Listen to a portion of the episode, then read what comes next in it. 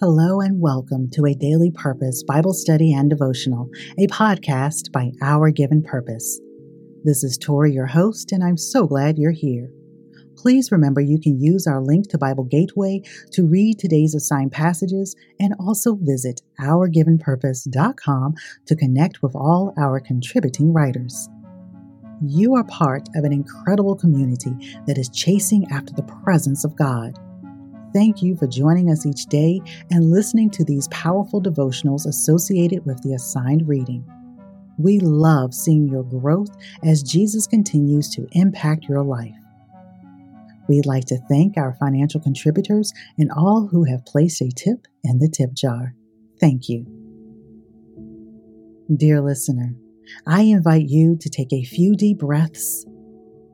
Focus your thoughts on being present in this moment and let's listen to what contributing writer Holly Rigos received from today's passages.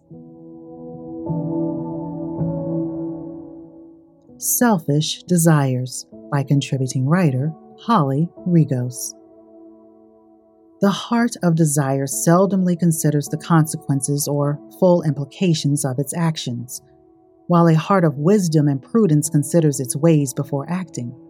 A selfish heart of desire acts hastily and brings calamity upon itself and others.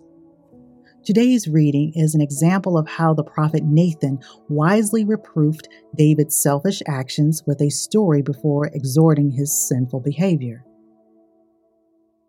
2 Samuel verse 12 verses 1 through 6. The Lord sent Nathan to David. When he came to him, he said, There were two men in a certain town one rich and the other poor. The rich man had a very large number of sheep and cattle, but the poor man had nothing except one little ewe lamb he had bought. He raised it, and it grew up with him and his children. It shared his food, drank from his cup, and even slept in his arms. It was like a daughter to him. Now a traveler came to the rich man but the rich man refrained from taking one of his own sheep or cattle to prepare a meal for the traveler who had come to him. Instead, he took the ewe lamb that belonged to the poor man and prepared it for him. David burned with anger against the man and said to Nathan, As surely as the Lord lives, the man who did this must die. He must pay for the lamb four times over because he did such a thing and had no pity. How did this story make you feel? Do you agree with the rich man's actions? Should the poor man be repaid? How was David's anger appropriate? Now, we should never take God's word out of context. The following verses paint an entirely new picture and situation specific to David's own sinful behavior. Please continue reading 2 Samuel chapter 12, verses 7 through 10. David's transgressions were brought to the light and exposed. Therefore, neither are our sins hidden from God. David condemned his own sin in Nathan's story. It was then that he could find forgiveness. We, like David, often try to deflect our sin by minimizing the blame of our sin. We struggle to condemn sin in ourselves.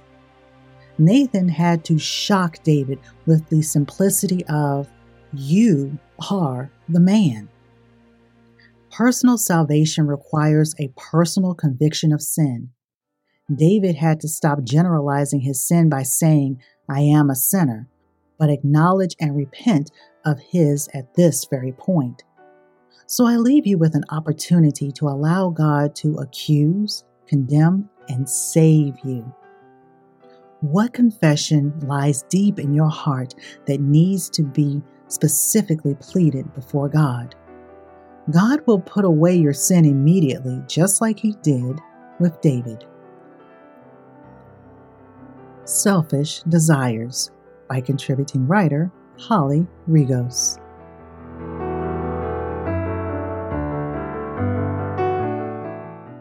You have seeds to sprinkle, and don't lose sight of the ones falling on you. Where will they grow?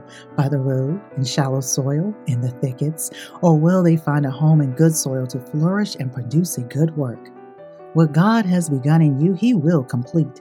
Have faith and be bold. Thank you for listening to today's devotional by Holly Rigos. Please visit ourgivenpurpose.com for more resources to get on our mailing list and connect with our contributing writers.